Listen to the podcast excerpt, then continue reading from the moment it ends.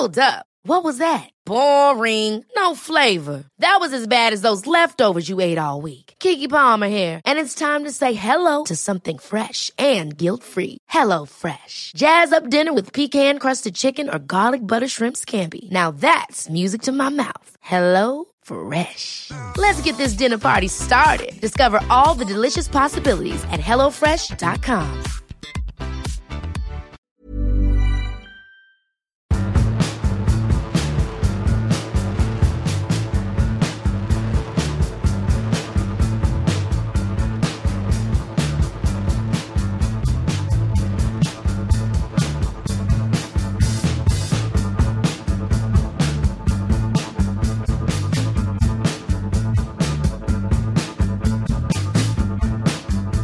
Hello everyone, and uh, well, by everyone I mean the three or four people that asked us why there wasn't a uh, an episode of Rule the Roost podcast last week. Um, do apologise for that. It's no disrespect to Cardiff. Well, I don't think we have much respect for Cardiff at the same time. Well, at least in their current. I'm I'm digging myself a hole already. Hello Raj, how you doing? I'm not too bad. Yourself? Yeah, not too bad. Um, I mean, let's let's. backpedal a bit there when I say I don't have much respect for Cardiff. We were talking about this just off air. Um, we were saying that, you know, the red shirts, all this malarkey, there was a lot of them there, wasn't there, in the game?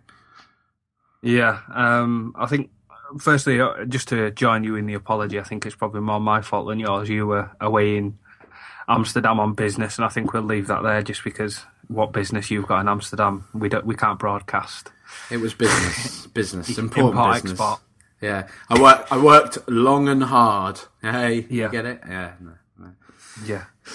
Anyway, um, yeah, that was probably my more my fault than yours. We did try and get somebody involved, but they had to, to drop out, unfortunately. Um, Mitigating but, um, circumstances. Yeah, we'll leave it at that. Um, but yeah, sorry that there was no show. It's quite nice that people were concerned that we we weren't putting something out. It gives us a tiny bit of heart that somebody's actually listening to this. That's it. We said I think we had three. Three different people ask us why there was no podcast. So we've, uh, yeah, thanks. Thanks, guys. I think we've made it. That's it now, isn't it? That's it. We, we're going to be like the uh, Fighting Cock lads now, you know, rolling in money, um, setting up fan movements to make ourselves more money. You know, you know what that lot are like, driving around in Bentleys and eighteen eighty-two, all that malarkey. I'm not going to leave the house without sunglasses anymore. Oh, mate, don't. You you won't be able to. Trust me. I, I've been there, mate. I tasted that success and, you know, let's just say the come down is still happening. Um, but, uh, yeah, no, I mean, Cardiff, it, it, I mean, I think that the nature of the, well, not the nature of the result, I mean, the way in which the goal came about last minute made it kind of seem like, oh, we scraped that, but we absolutely caned them. Yeah, it was. Um, yeah, it was. It was fairly embarrassing reading for for Cardiff. Just looking at the stats, um, I think we had a league high amount of shots, um, it, not including shots blocked. It went even higher than that. Their keeper, as is the way when Tottenham play somebody, had an absolute worldie, um, and we should have won by more. But the fact that we, we carried on plugging on, we had the belief in ourselves, and we, we went and won the game in the ninety-third minute just shows how, how far we've come, and that this new set of players is, is starting to bed in. Because the nice point, other than winning late, was the fact that it was Lamela and um, Paulinho that linked for the for the winning goal. Um, Lamela even got up and won a header, which is which is good to see because people think that he might be a tiny bit lightweight. He was. He was mixing it up a little bit when he came on, and he looked very good, well, um, which is encouraging. You know, I mean, one of my immediate things, I saw photos of him, I thought, wow, he looks he looks pretty skinny, this lad. I don't know how, how he's going to do, but when you actually see him out on the pitch, he's he's a fairly big lad, though. Like he's he's got a big frame, he's tall. Like I, th- I think it's quite beguiling, his appearance. The, the, this is the thing with with football's appearances. When that, I remember, for example, when Luka Modric came, people accused him that he'd be too lightweight for the Premier League. I think it was, was actually like a... Arsene Wenger, of all people, who said he was too lightweight for the Premier League. So, you know, yeah. Suck on that, Mister Wenger. Yeah, if you're yeah. listening, bitch. Yeah, who have you... yeah, who have you got playing playmaker for you? No one decent, I bet. Anyway, um, moving. Yeah, they off. accused him of being too lightweight, and um, But when he when he used to play, people tried to kick him, but he was like a weevil, like his low centre of gravity and knocking about. He'd never go anywhere. He just seemed to, to glide past people. I was going to say, like a weevil hiding in like old flower pots and things at the bottom of a garden. Yeah. No, a weevil's yeah. one of those little toys, wasn't it? You know, oh, I thought the, you said, the ones I thought, with the weight. Oh, I thought you said a weevil. I was thinking like, is it a weevil or a weevil? No, it's a weevil that you're talking about. But I thought you said a weevil. I was thinking that's that's a pretty strange, uh, you know. No, I meant but... a weevil. I meant those rounded bottom things that when you flicked them, they'd self-right. Well, he's so they'd like never a, fall over. He's like a weevil or a weevil, isn't he, really? He's, yeah, whatever. He's one of them. He's a, yeah, he's an amalgamation of both, a weevil, weevil, love child. But that's what he reminds me of. He doesn't seem to, to go down easily, which is good, because then he'd get accused of diving. But um, I was really impressed with the performance. It was dominant um, in a place that apparently isn't easy to go. Um, City lost there not long ago. So, um, yeah, I mean, joint top of the league. The, the, one of the main things I wanted to gauge your opinion on, like as we said, and you can't deny the fact that the goalkeeper had an absolutely standout performance, a worldie, um, if you like. Mm. However, should we be concerned? I mean, that we're not putting away more chances? I mean, does this lie with Soldado? I mean, he had a couple of clear-cut chances and the goalkeeper made a couple of fantastic saves, but should he be doing better in front of goal? Should the team be doing better in front of goal? I mean, we've seen, what is it, the stat this week that we've had the most shots on target in the entirety of Europe, or we've had the first, third most shots on target, haven't we, out of the top five European leagues, yet we have yeah. the lowest conversion rate in the Premiership. Well, I think while we've got the best defence in Europe, it's not too concerning that we're not scoring that too many goals because we're not conceding that many either. Um, I think that's something that we've repeatedly said, is that we're not going to get involved in too many high score lines this season by the looks of things. But I think I'd be more concerned with the lack of putting them away earlier had we not been winning games. And had we not won that game, it would have been a larger concern. But the fact that they knew, they almost had that belief that they will score at some point, It was it was good to see. Um, obviously, we do want them to win more comfortably. We do want to see them put away those chances. But if you watch the game, then there's no way you can account for a, a, a goalkeeper playing that well. The Cardiff defence were non-existent. We managed to, to break them down and go past them several times. It was the fact that the goalkeeper seemed to be on a different level to, to the rest of his team. I mean, if I was working for the F A, he'd be the first person's piss I was checking after the game. But um, uh, or, or you'd find his iron brewing chip fat, mate, so it'll be all right. Is he Scottish? Yeah, he is. So. It works, yeah. Um, no, but um, I think, yeah, I'd be more concerned. I think the last, the, the move itself and the finish was, was top class. Lamela's ball and Paulinho's back heel was just outrageous, to given it's the ninety-third minute and we haven't scored yet. It's something you'd usually try when you were four or five goals up and you were taking a piss, but to win a game by doing that's a, a touch of class. It's, um, I mean, one thing that I was keeping an eye on is particularly interesting that you say about the Cardiff defence was Stephen Colker, and I think if anyone has any concerns about us letting him go, I think they should officially put them to rest now, because for me he was so painfully average, if not poor, for them. It highlights particularly, well, exactly the reason why we let him go, in that he just isn't good enough. And we got, got offered good money for him. I don't know, that's that was my opinion after watching him play against us, but it just looked like he couldn't handle anything that we were throwing that way.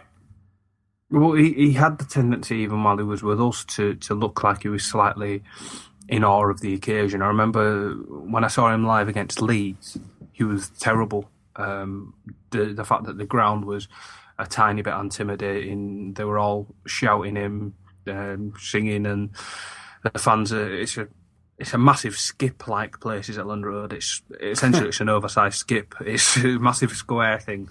The fans are quite close to the ground, and it does hold noise quite well because it's got one really large side. And he seemed to be fairly blown away by that, and that's concerning because the one position you're not allowed to be phased is, is central defence, which is why players like Michael Dawson are so good there, is because they seem to, no matter the situation, want to step up, whereas he seems to, it may be something that will come with age, but he, he does at the moment look like he has the tendency to just kind of shut off. Uh, you better not be praising Michael Dawson there, mate. You know, he's he's useless if you listen to half of our fan base. I don't know. I'm not going to start on that. It irritates me. But I love Dawes. I think he's great. That's, I think, yeah, I think Michael Dawson is somebody that doesn't come in for enough praise purely on the basis that it, ninety-nine percent of the players in the Premier League, if they were offered a move like he was to a place where he would be offered first team football for a, reportedly a larger uh, wage than what we were offering him. Um, oh, one hundred percent Q- he, he would have been offered more money. Uh, Q P R just threw money around last yeah. season. He would have probably been their captain, um, their starting centre-back. They wouldn't have probably bought Christopher Sambra had they got him. But the fact that he wanted to stay at the club, so was his his apparent love for us. And I think it's, I don't even think it's apparent. I think you can clearly see from the way he reacts when we win, the way we react when we lose, and the way he conducts himself around the place, that he does love being a Tottenham player. The fact that he worked his way back up into being in the team, has that passion, has that that want for us to succeed, is, is something that almost far outweighs ability, in the fact that we've had players who've had better ability than him, natural ability, for example, Tom Huddleston, but don't have that passion and want to succeed. And you've got to have a mixture of the both. We uh, have with us a very special guest today. No, I, I big him up a bit. We're uh, we're speaking to a gentleman of a rather what I would call smelly persuasion, um, as we do have a a highly charged fixture coming up this week. So in light of this, I'd like to welcome Joe Tweeds to Rule the Roost. Um, he writes for the Sabotage Times and for his own blog, the plains of almeria dot co dot uk. Hello, Joe. Welcome to Rule the Roost. Um, it's been a it's been a, a summer of change once again at the Bridge. I mean, to be honest, transition at Chelsea, it just seems to be a, a you seem to be in a perpetual state of flux, really, don't you? At, yeah. At, at Stamford Bridge, you know. Type, like that. See that Bantz there? Where it's Bantz. Yeah. Bringing the Bantz. Um, yeah, no, but Mourinho's back, as if anyone hadn't heard. Um, I think you, you called me out. You got a bit angry with me um, not long ago, with me mouthing off on Twitter about, about Chelsea and about the the media's loving for, for Jose. You, you don't seem to share that sentiment, do you, Joe? No, I mean, it, I mean, you only have to see kind of uh, the reaction really between between you know Moyes' start at United and, and Mourinho's at, at Chelsea. I mean, you know, we played we played pretty well at Everton. Um, have absolutely no idea how we didn't score. Um, Basel was a was a bit of a debacle, but you know, two two two, two kind of losses, and uh, the articles that were in the, the paper. I mean, usual suspects. John Cross, obviously Arsenal fan. Tit extraordinaire, um, was kind of, you know, writing Mourinho off and the club off after, what, five games? Um, I mean, personally, I mean, I, you know, I feel the season hasn't even really started. I mean, it's been so stop-start with internationals and obviously early rounds of the Cups and European stuff as well. So it's a bit hard to kind of to judge. But, um, yeah, I mean, the, the comparison with, with United, I think, has been pretty pretty poor, uh, to be honest. Um, you know, beaten at Liverpool for the first time in God knows how long. Um destroyed by City the other day. Um, I'd be a lot more concerned if I supported them than us at the moment. I think we're actually showing signs of, of, of slowly getting into gear. But I think United, um, you know, squad, I don't think is that fantastic. I think Fergie's done well to, to cover the cracks there. But, I mean, you just look at the, the media coverage. I mean, it was, you know, wall-to-wall Chelsea, Mourinho, it's not clicking, you know, digging out the, the response to Mata, Louise, et cetera. And United, it's sort of barely, barely kind of made any kind of headway at all. So, yeah, I mean, you know, they love him primarily because he generates, you know, generates back pages. I mean, the kind of ten, fifteen minute chat he had with Redknapp the other night on, uh, was it the Saturday Night Football programme, whatever, um, basically, you know, gave them copy for an entire week that they could delve into and, and pick apart. It was um, it was absolutely fantastic, I'll be honest, as someone, yeah, I mean, so, you, someone you know, who doesn't particularly like Jamie Redknapp at all. It was quite good to see him squirm. And I don't know if you did. You, did you watch the the the offending? the offending programme? Yeah, I mean, I, I'm obviously I was at the game. Um, I came home, sort of watched the uh, watched the highlights and, and watched the kind of uh, the sort of debate afterwards. But so, you know, regardless of, of whether you, you like him or you know you're a Chelsea fan, you actually see a manager come out and explain in that level of detail the the thinking behind you know, kind of real tactical stuff on, on the pitch, which I think quite refreshing. And, you know, uh, a lot of the guys were saying that, that any manager could do that at any, any given time. But I think for Mourinho to actually come out and, and really kind of illustrate what he's looking to achieve was also, I mean, quite reassuring for Chelsea fans. But I, I think it was actually something that perhaps should happen, you know, happen a little bit more often. Um, I'd love to hear from from certain managers about what they're, what they're actually looking to do in a game. You know, thirty second quip after match after they've been beaten, I don't think it's particularly great. But yeah, I mean, I think it's it's something that we probably would look to, or I'd like to see a lot more from managers, to be honest. I think in, in defence of him, I, I do find it quite tedious, and it's it's pretty boring to hear all this kind of, as as you were saying, you know, have the wheels come off, Jose's failed already, yada, yada, yada. People seem to just kind of neglect the fact he hasn't been at the club for several years now, and the team that he has come back into, albeit having, you know, some similar players or some of yeah. you know, exactly the same players, it is essentially a completely different team. So, you know, it is a new managerial appointment. Yes, he knows a club. Yes, he has an affinity with the fans, so he doesn't need to work on that. But to say, you know, oh, he's failed already, or it's not working, or this, it, it's just knee-jerk, and, you know, you know what the press are like. But one thing I was interested to get from your perspective, I mean, it seems to be that a lot of the press and a lot of Chelsea fans seem to have washed over the how he left you originally and how things were in the past few, you know, in the yeah. latter few months. I mean, was that ever a concern for you with him coming back at all? I think, I, I suppose, really, if you look at it quite quite logically, um, you know, that was probably Roman's biggest mistake at the club. I mean, you could talk about signings, whatever, but, you know, fo- you know, sacking or, you know, mutually leaving, however you want to put it, the, the most successful manager at the club and the guy who really kind of revolutionised the entire club, you know, put the club on the map. So actually, you know, to...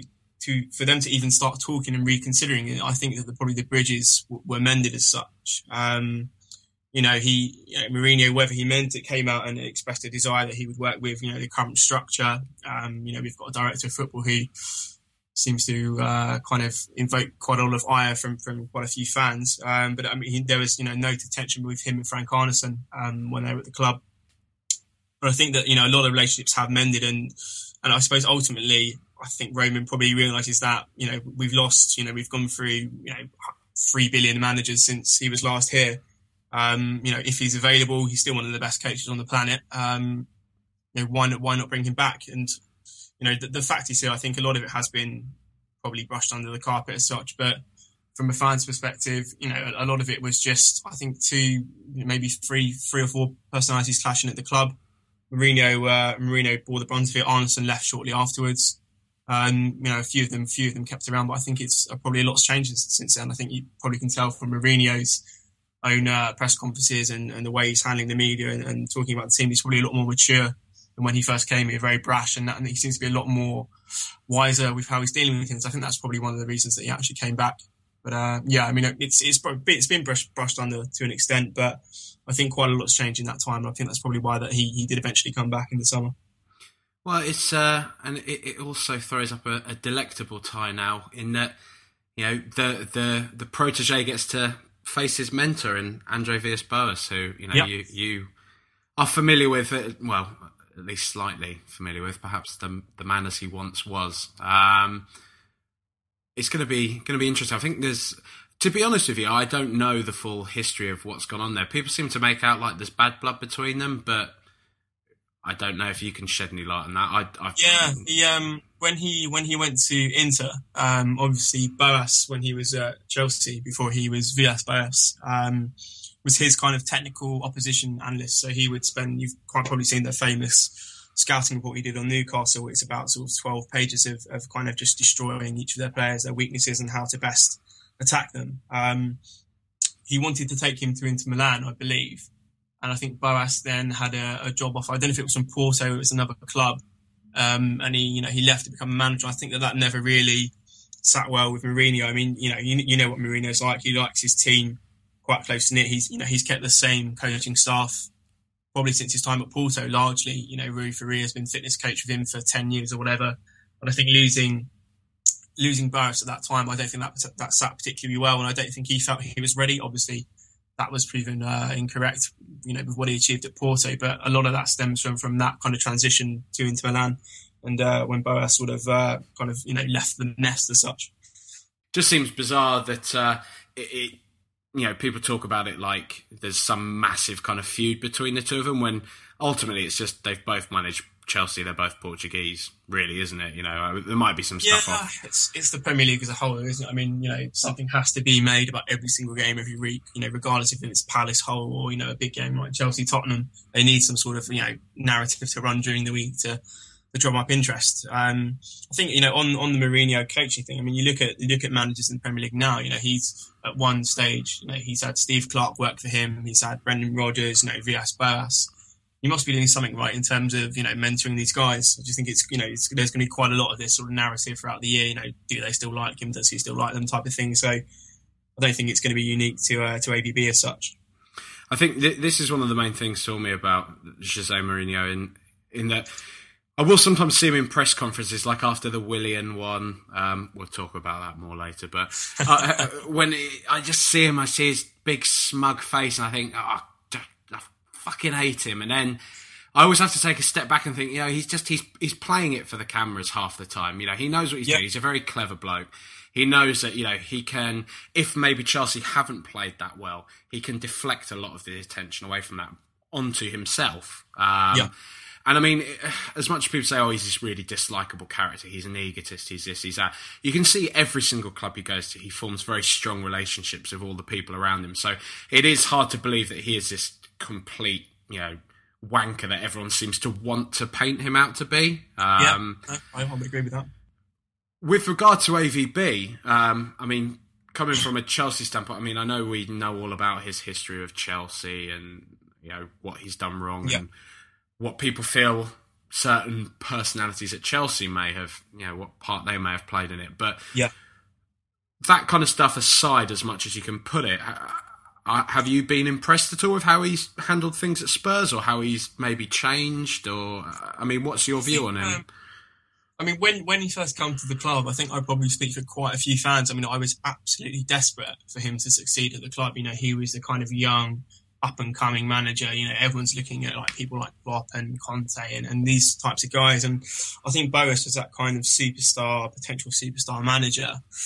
Um, you know, he was going to sort of revolutionise the way we played, and looking at that auto side that he had, I mean, they were one of the best attacking teams in Europe, just destroyed teams on the counter-attack, really good four three three.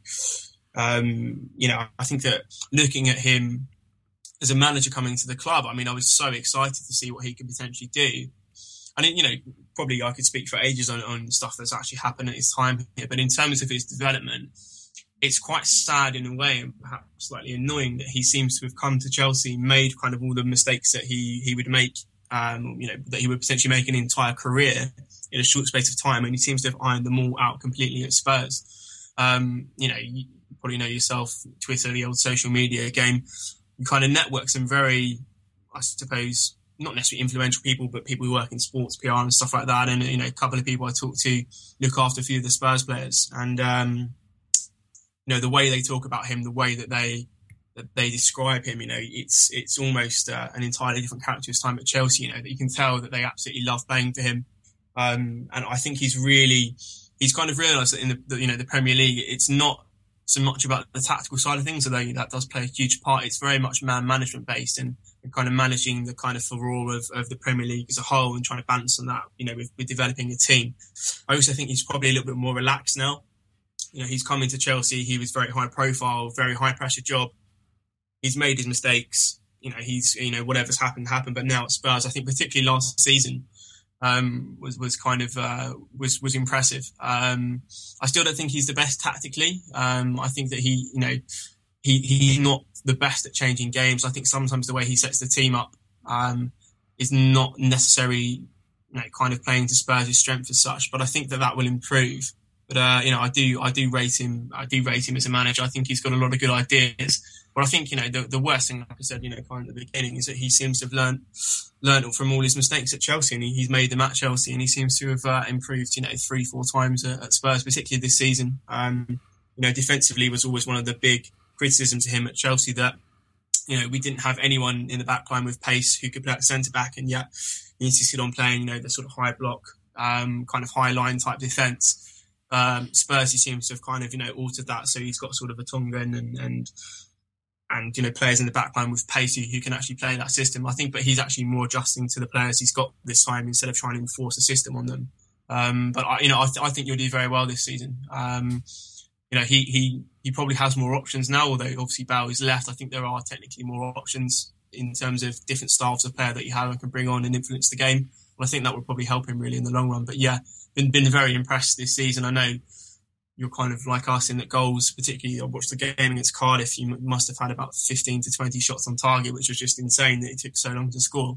But, um, you know, I don't think your downfall will really be managerially or, or tactically. I think it's probably going to be the, the fact that although Soldado, I think, is a very good striker, um, he might take a bit longer to adapt to the Premier League and, and the style that Spurs are trying to, to trying to put into the side. Um, you know, it might take a, t- a while to adapt, and, and the goals won't necessarily come so much. But you know, that's that's just sort of my opinion on it at the moment. But yeah, no, definitely learn from his mistakes, and I think again, yeah, this season he should be he should be pretty decent. I mean, it's much like you said. I think when you first signed him, I can remember thinking from the other side, like, ah, oh, bollocks, you know, Chelsea have signed a, you know, a really great, like the new kind of Wenger type figure, yeah. Maybe someone that's going to come in and completely revolutionise the club, but not so much revolutionise the club, but definitely kind of take you forwards to a new kind of long, strong era, um, and dominate for, you know, probably much more so than you than you have thus far. Um, I know obviously people like Man City coming along have, have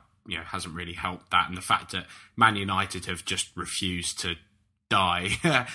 Yeah. Whether or not that happens now that Fergie's gone, we shall have to wait yeah. and see. But uh, it, it was quite surprising when you let him go. I mean, it's, uh, well, not surprising in the way that it turned out, but just the, the way it all seemed to come to this rather unpleasant head. Um, and I mean, I do think, I don't know if you'd agree, there does seem to be a propensity amongst a lot of Chelsea fans just to completely blame um, Villas-Boas for everything that went wrong. Um, I mean, he was up against some fairly big characters there who... Yeah, I think that, that was probably, you know, the thing at Chelsea is that, you know, this has been our most successful period, you know, ever in terms of the club's history. And a lot of those figures were still, you know, they weren't at their absolute peak, but, you know, judging by the run to the Champions League final, you could still get a performance out of them. And I don't mm. think he he really ever got them fully on board. Um You know, the likes of, of Czech, Terry, Lampard, Drogba, I mean, you know, it was an old spine, but it was still a, a pretty decent spine. And I think he perhaps was was guilty of, of trying to alienate them. And, and whether it was dictated to him by, you know, people running the club or whether it was, you know, his own doing, I think really that was kind of his, his major mistake was was trying to sort of do things too quickly. Um, you know, Lampard... You know, in terms of him playing at the moment, the, the more he plays in that kind of deeper midfield role, the less, you know, in my opinion, he should be starting. He's just not influential there. And I think maybe, you know, A V B spotted that. But, you know, twelve, you know, two years ago, eighteen months ago, Lamps could still run, you know, put a shift in and run about the pitch and was still, you know, really without, in terms of the squad, without competition. And I think that was kind of the main person that he lost. Um, and I think it really deteriorated from there. There was loads, loads of bits and pieces that happened. I mean, he, you know, he forced Alex and Anelka to train with the reserve team. He kicked the youth team out of the out of the main building. Um, you know, one of the, the strengths of the club, although it doesn't necessarily show in the amount of players that we bring through, but the, the kind of bond and the, the sort of day-to-day interaction between the first team and the academy is, is pretty spot on at Chelsea. Um, you know, they, they're encouraged to come and have lunch with the, the first team. All, all that kind of stuff happens. And A V B came in and sort of put a stop to that. And I don't think that was kind of the, the best way to go about things. But, you know, I think he's obviously learned, he's obviously learned a lot from that. I don't think, you know, with all due respect, in terms of, of club icons and, and players of similar standing, it's probably easier to, to go into the Tottenham dressing room than it is, you know, to look at, you know, we had Drogba, Lampard, Terry, Czech. You've got all these sorts of players, you know, national team captains, been at the club, won everything at the club. It's probably easier to do that with, with the Spurs squad than it was with Chelsea. But, you know, saying that, from what I've heard um, from people that have, have spoken to, you know, to Spurs players, he's he's almost completely changed. So, you know, he seems to have learned from his mistakes there. I was going to say, I think this is one thing that I, I really quite liked about him. I mean, I, I was happy when we did appoint him. I knew it was a gamble. Um, and I, I always kind of think that's why we brought Stefan Freund along as his yeah. number two. I mean, he appointed most of his backroom staff aside for his own number two, which the club actually appointed, which was Stefan Freund. And I think that to me was almost an admittance from Daniel Levy that he knew getting A V B in would be a gamble. Um, we potentially had that fallback option in someone like Freund. But what I've always respected about A V B is that as much as the media have, you know, when when we first signed him, um, it was, it sounds a bit wet to say, but it was it was just out and out. He was just bullied completely by the British press when we signed him. It was, you know, he had that, I can't remember who it was, one reporter that called him a sociopath and said, you know, he was on the spectrum, that, you know, that, you know, Spurs have signed a failure, Portuguese flop, or all this kind of stuff. And the way in which he was hounded was it was it was ridiculous, um, yeah. And I think that in a way probably helped the club and the fans to to get behind him and think like, Carl, you know, we we're giving this guy a chance. Let's get behind him and let's see what he can do. And I think almost quite a few of us probably, you know, maybe not hoped. Some of us probably hoped, but some of us probably expected him to come out and maybe take a few jibes at Chelsea and to say, oh, you know, they sacked me too early and doing the big talk and all this kind of thing. But he's always been fairly, you know, not fairly, he's always been very mag- magnanimous in the fact that he was more than happy to admit, you know, I came in, Chelsea gave me a chance and I am, I'm at fault. I, I, I made a lot of mistakes at, at my time at Chelsea. And he never shied away from that. And I think as soon as he came out and just hit that head on and said that, you know, he he ex- he accepted responsibility for things that went wrong, the press didn't really have anywhere to go after that, you know, because the results were coming through, Spurs were playing well, the, you know, the fans seemed to be behind him, the players were happy, and he was, you know, just coming out and saying that, you know, that he made mistakes and he was looking to change. And I think, you know, they even tried to create this some kind of bad blood between him and Redknapp, um, because yeah, you know, obviously he replaced Redknapp, and it I, it just seemed it just seemed completely bizarre. Um, and I guess part of the problem was that he he did come across as very arrogant to the press previously as well, and that seems to be something that he's he's changed as well, in a respect that he maybe didn't respect the press as much as he should have as a new manager in a new country.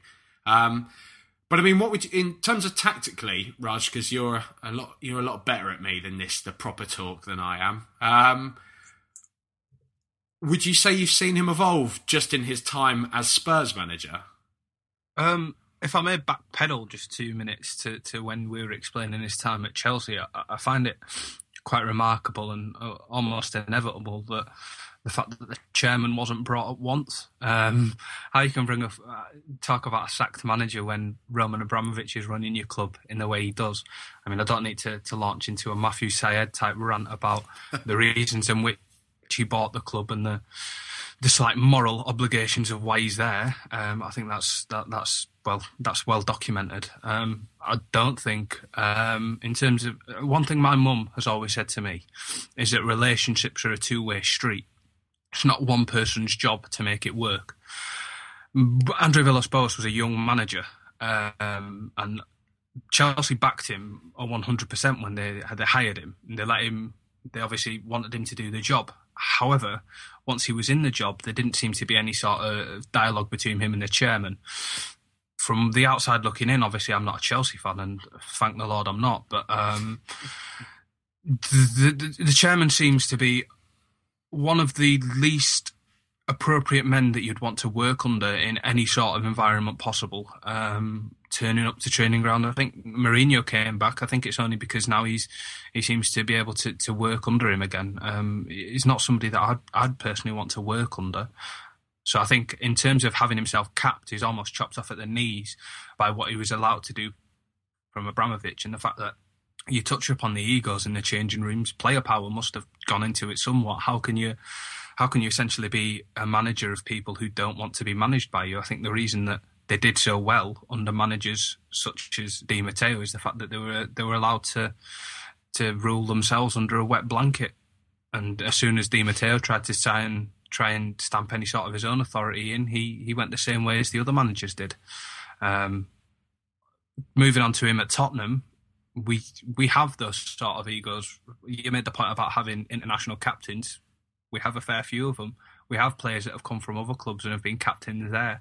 We're not shy of leaders. We're not shy of vocal people. However, I feel ours is a much more accommodating club. Um, Daniel Levy might not be the easiest person to work under, but he managed this situation a shitload better than Abramovich did by, if he wanted to hedge his bets, he did it by allowing him to bring in his own backroom staff, but he put in a person next to him in Stefan Freund, who has done his coaching badges, who has worked with youth setups and is perfectly able as himself, similar to what he did with Jacques Santini and Martin Jol, to say, if this doesn't go well, in fact, if this goes disastrously, we've got a number two there who can then step up, and we've got a contingency plan in place. However, obviously it's gone it's gone fantastically to plan thus far. Um, tactically speaking, at Chelsea, um, his defence was obviously his, his weak point. They were conceding a lot of goals from the high line. I think that's more to do with the fact that John Terry isn't the player he once was. Um, he tried not to play him several times. That didn't seem to work.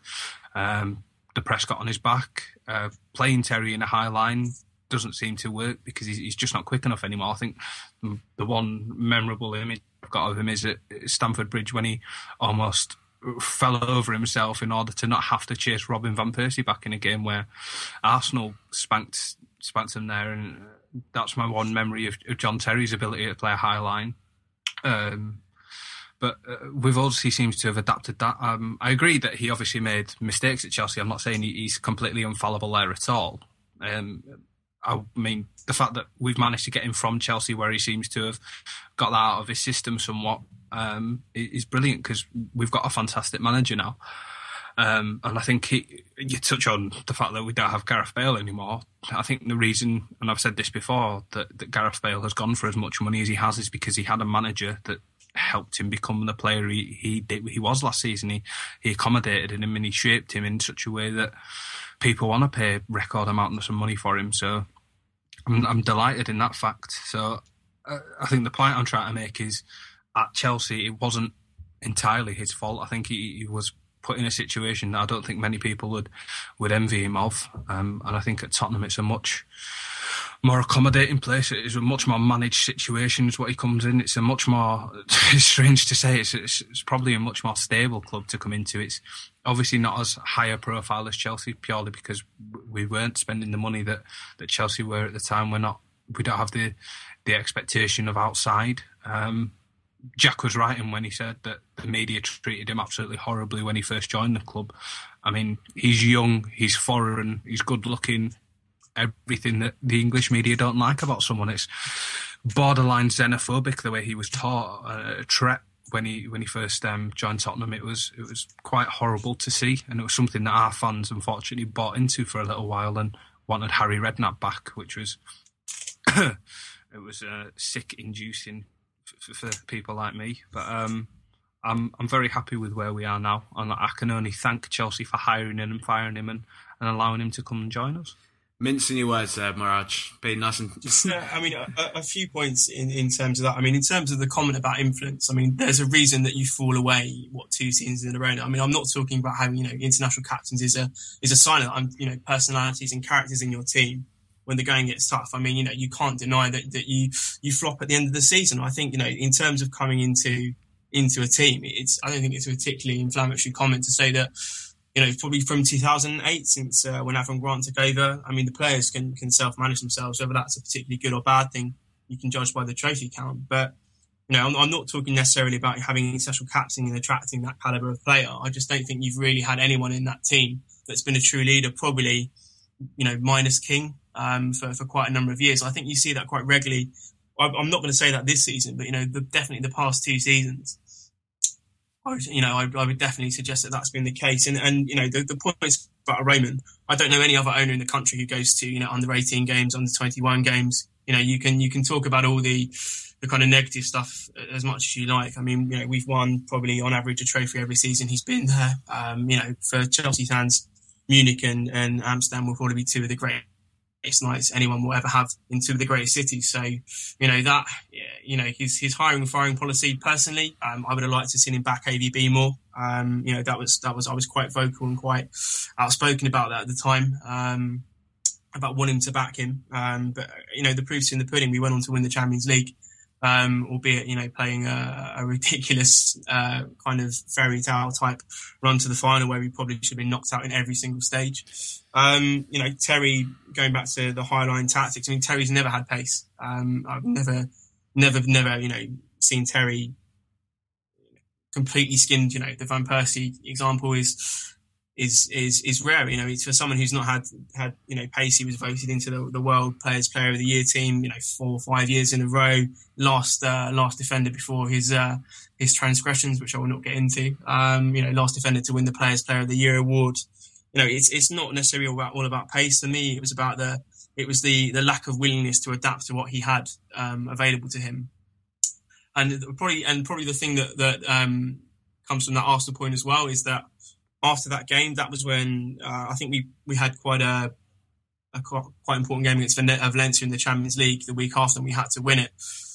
And the thing that really, I suppose, went against him was that he completely ditched his philosophy. You know, he'd almost given up at that point.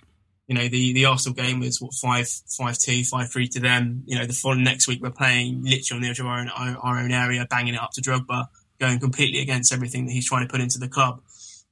I don't think that, that really, as well, you know, went in went in his favour that he was so willing to ditch uh, a philosophy um, that maybe if he'd have, you know, tried to persist with that, the club club might have seen that there was a direction there. You know, it's it's highly unlikely, um, but uh, you know, ultimately, Roman, in terms of his, his sackings and whatnot, is is is rarely rarely gets that many wrong. Um, and I think, you know, the, the proof really is in, is in the trophy count. I'd like to think that that will change now. I'd like to think that, you know, Mourinho is here, going to be here for three, four seasons. But uh, you know, the, if we're looking at uh, A V B specifically, you know, there there was there was there was far too much really that, that he shouldn't have been, you know, that he should have been doing at the time, and ultimately, you know, the, the the end result of that season showed you that he was probably wrong to, to marginalise the players that he was marginalising, because they got us to, to win a European Cup. Um, I mean, you know, you live and die by the sword, and and unfortunately, Di Matteo's uh, success really kind of put the uh, the nail in the in the A V B coffin for, for Chelsea fans. I'm I'm quite interested to know, actually, Joe. I mean, I don't want to, you know, take it into a whole "you ain't got no history" type yep. direction, but.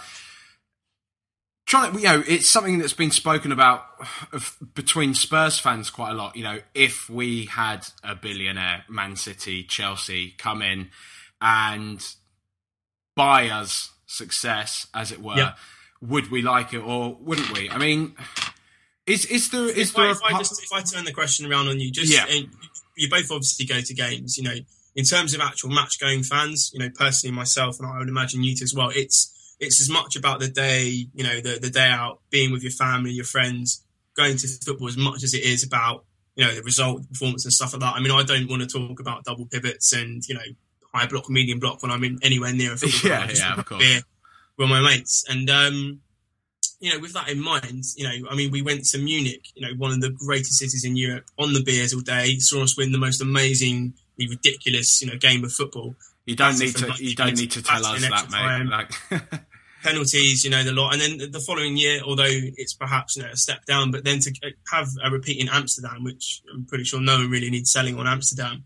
Exactly the same thing again on the beers in Amsterdam. See your team get absolutely battered in the final, and then win a, win another trophy. I think that, you know, I, I tend to look at it really, you know, in terms of nostalgia and and the days out and the, the memories that I've had since Roman's been here. Of just, you know, they, they outweigh all that, you know, you bought you bought success. I mean, I'm personally, and I don't know any Chelsea fan really, unless they're, you know, someone who bites quite easily, really that bothered by it. Um, you know, we had a, we had a little bit of uh, a go kind of in the late nineties, pre-Roman, where we maybe potentially might have uh, might have won a league title in ninety-nine. But uh, you know, since then, I mean, it's it's just been it's been phenomenal. And anyone who says otherwise, really, you know, about the, the buying success thing is, in my opinion, just lying, because, you know, what's better than rubbing it in your mates? I'm sure you've got Chelsea mates and, and Arsenal mates. What's rubbing in their face, particularly with Arsenal? You know, the the kind of dominant London club, barren spell for eight years. Hopefully, I've got a bet on them for not winning a trophy for ten years, but we'll uh, we'll see how that pans out. But you know, it's it's about it's about days out. It's about enjoying enjoying football in moments and and you know, doing it while you're young. And, and for that, I mean, I can't I can't remotely even begin to think of anything other than having Roman at the club. I mean, there's, but it, I, I I completely see what you're saying. I completely understand it, and you know, as much as I say, oh, I wouldn't like if it was happening at Spurs. It, I, you know, it'd probably be hard not to go along with it and get swept up in euphoria. Because what's the option? You know, you either you go along with it or you start F C Hotspur and start in the Sunday leagues playing against Partizan Toilet Duck or whatever. You know, so it's what what do you really do? But It, it's if, I was just, being, if I was being entirely honest and, and looking at it, how I would treat the situation if we were if we were to swap positions with Chelsea, which apparently, as folklore tells it, the first club that Abramovich tried to buy with us, was ourselves, and there's apparently a phone call to Daniel Levy where Abramovich had rung up to ask how much the club cost, and Levy just uh, thought it was a prank and putting it down, and while he was flying over yeah. London, he, he preferred the look of Stamford Bridge rather than, than Spurs. But in my heart of hearts, I would I would celebrate us winning the Champions League. I'd cheer, I'd hug me dad, I'd, I'd do the rest, I'd have the beers with my mates. But then I'd go home at the end of the day and I'd look at myself in the mirror. I'd, I'd come into my room and I'd look at the photo of Steve Perryman holding the F A Cup above my T V, and I'd, I'd, I'd not think we'd won it the right way. It would it would not sit right in my heart. There's a I, I don't think you can... You can't remove moral from sport. You can't remove moral from anything, as far as I. But then, I'm, I'm but then you, you wouldn't that. you wouldn't enjoy any aspect of the game. I mean, I could go you go through the entire England team; they're all scumbags. I go through the majority of Chelsea players; they're all scumbags. If you were to really for the ninety for the ninety minutes, I would enjoy it. But while I'm alone and while I have the time to reflect, I wouldn't be able to enjoy it. However, if the current Tottenham team were to win the league, I wouldn't have any any problem whatsoever. Um, Despite spending a hundred million pound or whatever it is. We came out two million pounds in profit. They, as far as our finances are concerned, we're one of the best run teams in Europe. I've, I've got no concern with sound, us there. You're sounding, you're sounding dangerously like an Arsenal fan now, Raj. That's, you can't say that to him, Joe. I have to draw the line there, mate. Sorry, no, sorry. I know. I know. I know, I know, the, the, I know. The, hopefully there's no spreadsheet. Uh, spreadsheet we're, not, we're, we're, we're not a team on a downward trajectory such as Arsenal. As far as I'm concerned, as a Tottenham fan, we're on the highest trajectory. We've got the, the best team Our, our club has ever had in my lifetime. No, I, um, I definitely agree with that. The, the best um, prospects, the best future planning in terms of stadiums and, and training facilities. Uh, as far as we're comparing to Arsenal, we, we couldn't be any further away as far as I'm concerned, but I'd, I'd obviously say talking, that. Talking about sort of moral enjoyment, I mean, just going, you touched on the stadium there. I mean, how, how much taxpayer money is going into that? Was As much as needs be with a, an area like Tottenham, which is a, a but, rundown but why, area. Why should I pay for your stadium? You're not. You're paying for transport services. Uh, exactly. You're putting people uh, sorry, who are I'm, in poverty. I'm just making. A, I'm making a facetious point there. Sorry. No, it's it's a well, it's it's a good point, but it's a place in poverty. What's the welfare state for if you're not going to put people in jobs? We we're no, no, no, no, we're digressing. I, I, I completely agree. To be honest, it was just uh, it was a tongue-in-cheek comment. Well, that, I mean, that, that escalated thing, I mean, quickly. You know, until until you experience, you know, the, the, the way that things have panned out for Chelsea, and a lot of teams will say to me, you know, I always hear this all the time. You know, things have to be done the right way. It's either, you know, a couple of years ago it was you had to play football like Barcelona. If you didn't, then you were, you know, anti-football. You have to run a club like Arsenal, or you know, you have to it has to be in profit every season. Blah blah blah. But I mean, I, I bring it back to the same thing. You know, football without emotion is just pointless. You know, it's just might as well go and watch cricket. I'm not a massive cricket fan, but um, you know, I, I wouldn't, I wouldn't swap any any of these experiences I've had over the past, you know, six, seven years on on any kind of moral principle. So, because I mean, at, at the end of the day, I'm not going to go talk to my children and, and grandchildren about us making a two million pound profit and coming fifth in the league. Interesting. That's just that's just my opinion. I suppose so. But then, would you? I mean, if we to t- right, take it away from Chelsea, because obviously it's it's it's your club. It's you know it's close yeah. to your heart. It, it invokes kind of passion, things like that. Would you not then say, right, look at a club like Man City, a club who are really famous for the fact that they're Man United's rivals. Man United, the arguably, I mean, people talk about Real Madrid. Man United, possibly the biggest football team on the face of the planet. Yeah, maybe the books don't say that, but still, at least in England, by far the biggest team England have ever seen. Yep. Sorry to any Liverpool fans. Um, you don't, shit. Don't ever. No. Um, I mean, but then you see a club like Man City winning the league and signing these ridiculously talented footballers. And to me, Man City, like in my lifetime, it, I would honestly equate Man City being where they are now to just the same as someone like Fulham or Stoke or any one of these other kind of fodder league teams being at the top of the table. I mean, and I'm not saying that about Chelsea. I mean, I'm, I'm genuinely not, you know, in the nineties before Abramovich came along, you were a team, you were up there challenging, you were in the Champions League, you were, you know, you enjoyed the Premier League um, era much more than Spurs have. Um, that's for sure. So it is harder to compare you with Man City. But still, I mean, you know, you must see at the same time, and there are a lot of people that would look at a club like Man City and think, why are they up there? Why are people even talking about Man City being a league, you know, contender? I mean, look at it in the sort of the context of the Premier League as a whole. I mean, I've ever, you know, only the past, whatever, ten years, you know, for the, the previous time that I've ever watched football, it's, it's all pretty much in Premier League. And it's always been Arsenal and uh, Man United. And, you know, the, the money that the influx of money that's happened sort of post Abramovich in terms of, you know, various clubs. I mean, you know, the quality of the Premier League might not be what it was, you know, two thousand four to two thousand eight in terms of the strength of the teams. But, I mean, you're looking now, I mean, you can win the league. Arsenal potentially can win the league. We can win the league. City can win the league. United might be able to win the league. Liverpool probably won't win the league. But, you know, they're, they're, they're kind of, they're getting back Hope, there. Hopefully won't. The, yeah, if they win the league, I'll probably top myself. But, um, you know, it's... The, the money that, that's coming to City, I mean, it's just made it's made everything so much more competitive. And they're not, you know, despite how good their squad is, they're not going to run away with the league. You know, it, for me, you know, having four to six teams in the Premier League that can win, the, you know, feasibly win the title, you know, you'll, that'll probably narrow down to maybe three or four come January, February time. But I would much rather there be that level of competition. You know, and I don't begrudge them, you know, begrudge them one bit that they've come in with, you know, three times the amount of money that Roman's got or, you know, whatever. I, I think it's been fantastic, really, for the league to have that level of level of competition. You know, I looked to Spain, you know, watched a fair bit of La Liga and, and you know, although Barcelona were finally outpassed or outpossessed or whatever you want to call it for the first.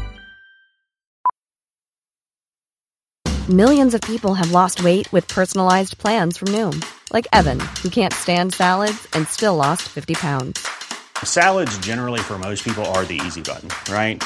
For me, that wasn't an option. I never really was a salad guy. That's just not who I am.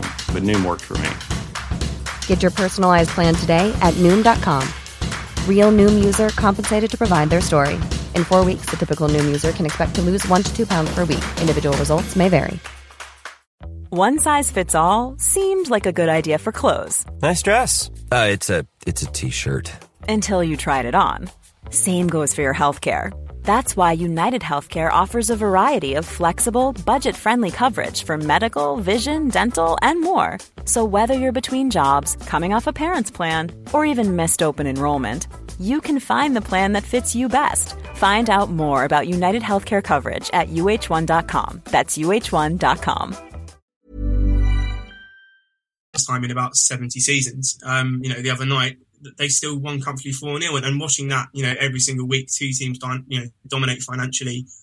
I, I don't think it would be that, that enjoyable. And, and regardless of how people go about getting the money, I think City's, you know, City's kind of, I suppose, you know, the fact that they've actually just appeared from nowhere, I think it's been it's been great for the league, really, regardless of, you know, how how big they were previously, you know, where they were two, you know, ten seasons ago, whatever.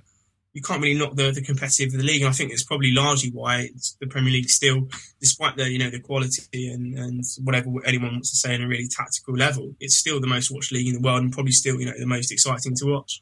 I mean, it's probably, it's probably really on that basis.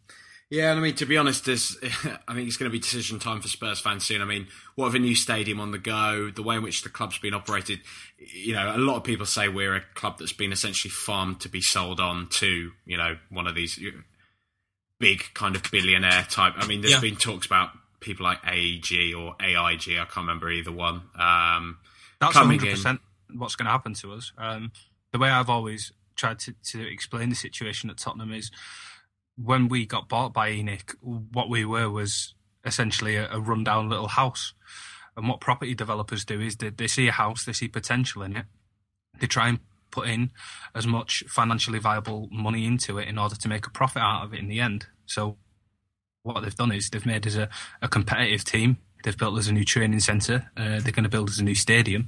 And then the amount of money that they've put in throughout that is, is going to be substantially multiplied when they come to sell it on to somebody else. They don't care who they sell it to, but that's Daniel Levy's life work. Taking Tottenham Hotspur as a, as a business and an entity, um, putting in as least money as possible business-wise, which is why we don't really spend as much money as we could do unless we get eighty-five million pounds from a player, which is why things like making two million pounds profit is is something that is a concern to a club such as ourselves, um, which is why we had a, a, a such a stringent um, uh, wage bill for so many years and, and still do, um, is because what they're going to do is they're, they're going to sell it in, at some point, and they're going to sell it for a shitload of money. Um, and when that time comes, it's going to be entirely dependent on who comes in and the way in which they treat the club from there on in, uh, which is going to be how much enjoyment I can take out of it. Because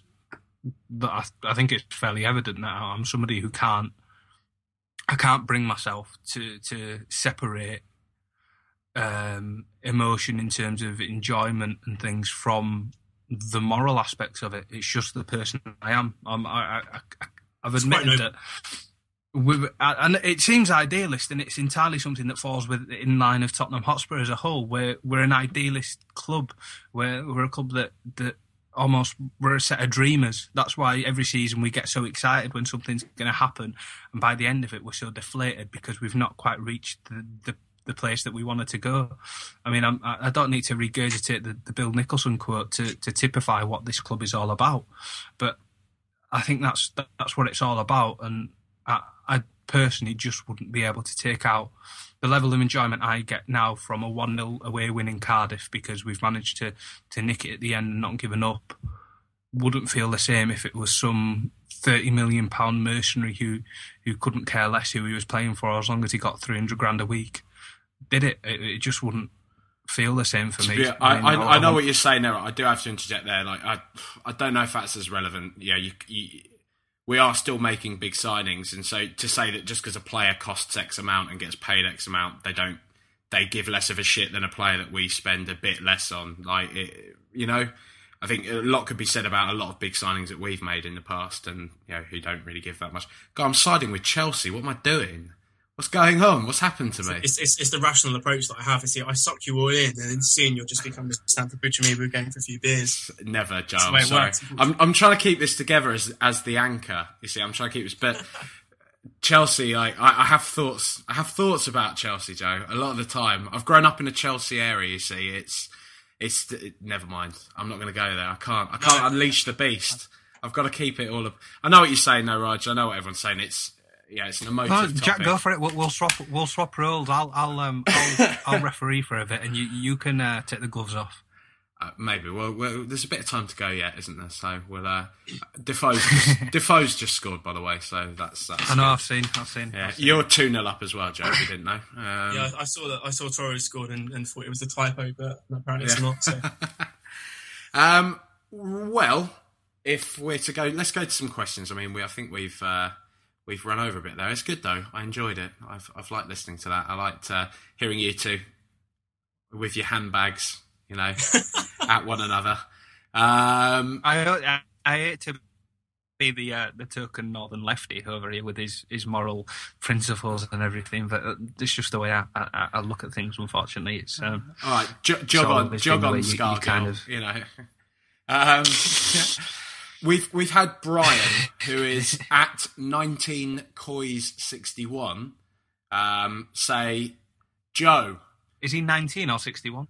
Well, who knows? Well, maybe we can ask him afterwards. But he says, Joe, something, something, something, Lukaku. I think that's probably, from a Chelsea perspective, about fifteen swear words and then Lukaku. Um, probably, probably one of the most baffling decisions I think we've probably made in quite some time. Um, you know, there's people who like stats. I think we're we're creating the most chances per game or something stupid we have over the course of the season. I don't think we've scored anywhere near the amount of goals that other sides have. Probably tells you exactly kind of where the main weaknesses in terms of the actual side lie. Um, you know, people can go on about it just being pre-season, which I'm pretty sure Spurs fans will probably say exactly the same thing about somebody who does well. But Lukaku, I think, outscored, you know, every striker in the team. I think he might have got five or six goals. I think Torres got one. I don't think Demba Ba scored. Um, and I just I'm just still completely baffled. You know, he comes on against Everton. You think as well with Mourinho, he likes that big physical centre forward. You know, he's had it in every team that, that's ever done well for him. And Lukaku would seem the perfect Mourinho prototype as such. You know, he's he's younger than Drogba. He's probably better than Drogba was at the same age. And you would have thought that Mourinho would have really worked on this, you know, this season. But you know, silver lining. I think Martinez is a fantastic coach, really fantastic technical coach, and that's probably where Lukaku probably needs the most work in terms of his game. You know, he's very good at sort of spinning in behind and just sort of smashing people about, but he lacks, I think, a bit of the kind of intricate build-up play that I think, you know, Drogba had, um, and, and maybe, you know, people like Ibrahimovic that's played for played for Mourinho before. But, you know, from a pure goal-scoring perspective, we've just sent out basically our best striker um, on loan to Everton for the season, so... you know, completely baffling for me and probably every other Chelsea fan, to be perfectly honest. Do you think the, uh, I know Mourinho's obviously not as ridiculous and knee-jerk as this, but do you think the penalty miss had anything to do with it at all? I think it kind of showed maybe he's not ready, maybe his head's not in the right place, or I think, think it's just bad, bad, unlucky coincidence. I think with with a lot of the these, you know, Belgian players, I think they're kind of sensing that this World Cup is a really huge opportunity for them, and they're probably one of the few countries who've probably seen it with Dembele and and um, God Vertonghen, that they really do genuinely care about playing for the country, and, and I think you can kind of you kind of get that when they play for the club as well. And I think that Lukaku, you know, in terms of him challenging Benteke for that sort of starting striker role, he would need to play every week. And I think he probably thought to himself, he's not going to get every week here, mainly because we've got the kind of uh, fifty million pounds elephant in the room that we can't seem to shift. But, you know, he's he's looked at that and probably said, you know, if I'm not going to be playing regularly, then then I want to I want to go and play for somewhere that, that I am. Um, you know, he's he's been quite vocal in that he wants to come back and, and challenge to be our, our number one striker. But, you know, for me, it has to be, you know, it has to be done on, on fair terms. And I don't think that's really going to happen while we've got Torres at the club, unfortunately. You know, as much as I still have some ridiculous sense of hope that he might eventually click and start scoring goals, you know, he's he's a spent force, and, you know, he's got two and a half years left on his contract. He's on about one hundred seventy k a week, which is just astonishing how badly that's all worked out. But, uh, you know, until until Lukaku gets a, a proper shot, um, you know, in the first team and get, gets a string of games together, I think, you know, he's he's just going to be this kind of, you know, eternal loanees that we seem to have at the club. I think we've got another twenty odd on loan at the moment as usual. But, um, yeah, he seems to have just been a, a victim of uh, circumstance, really. I mean, you can conceivably see um, Torres actually going back to Spain and starting to tear it up again. It, it seems to be a psychological thing more than his actual ability. It just seems that every time he gets in front of the goal, he just bottles it. Yeah, I mean, it's it's it's so so strange. I think he's also been quite unlucky, you know. To I'm not I'm not his biggest fan. Um, you know, personally, I think if you're on that sort of money and you've you've cost, you know, you know, kind of a, a record fee for the club, the least, you know, you want from someone is to actually look like they give a shit, um, and, you know, run about us, you know, run about as basic as that is in terms of football. But sometimes you, you know, he kind of does the the sort of the sulk about the pitch and the kind of, you know, the not really too bothered movement, and um. And it happens too frequently, really. And I think that's really the disappointing thing when you look at someone like Lukaku, who really genuinely wants to play for the club and, you know, will probably run himself into the ground for ninety minutes, you know, if he's playing completely terribly. I think with Torres, you just don't really get that. And the, the reality is, you know, he's not going to earn one hundred eighty grand a week in Spain. And, you know, in a, in a weird sense, I was saying this to some of the guys who, who do a Chelsea, a Chelsea podcast, that he's, you know, he's sort of like a really good version of Winston Bogard in that he's just pretty much hanging around now for the uh, for the wages. You know, he's got two and a half years left on one hundred, one seventy, one eighty k a week. He'd be an idiot to go, you know, back to Spain and, and what, go to fifty, sixty k for whatever. But, you know, it, it feels a little bit like that. You know, some sometimes you see him, he plays really well, and then he has four or five games where he looks like he's never played football in his life. It's just it's just really just confusing to watch him. Um, you know, he, he's had he's had plenty of support from the crowd. Um, you know, he's one of the players that.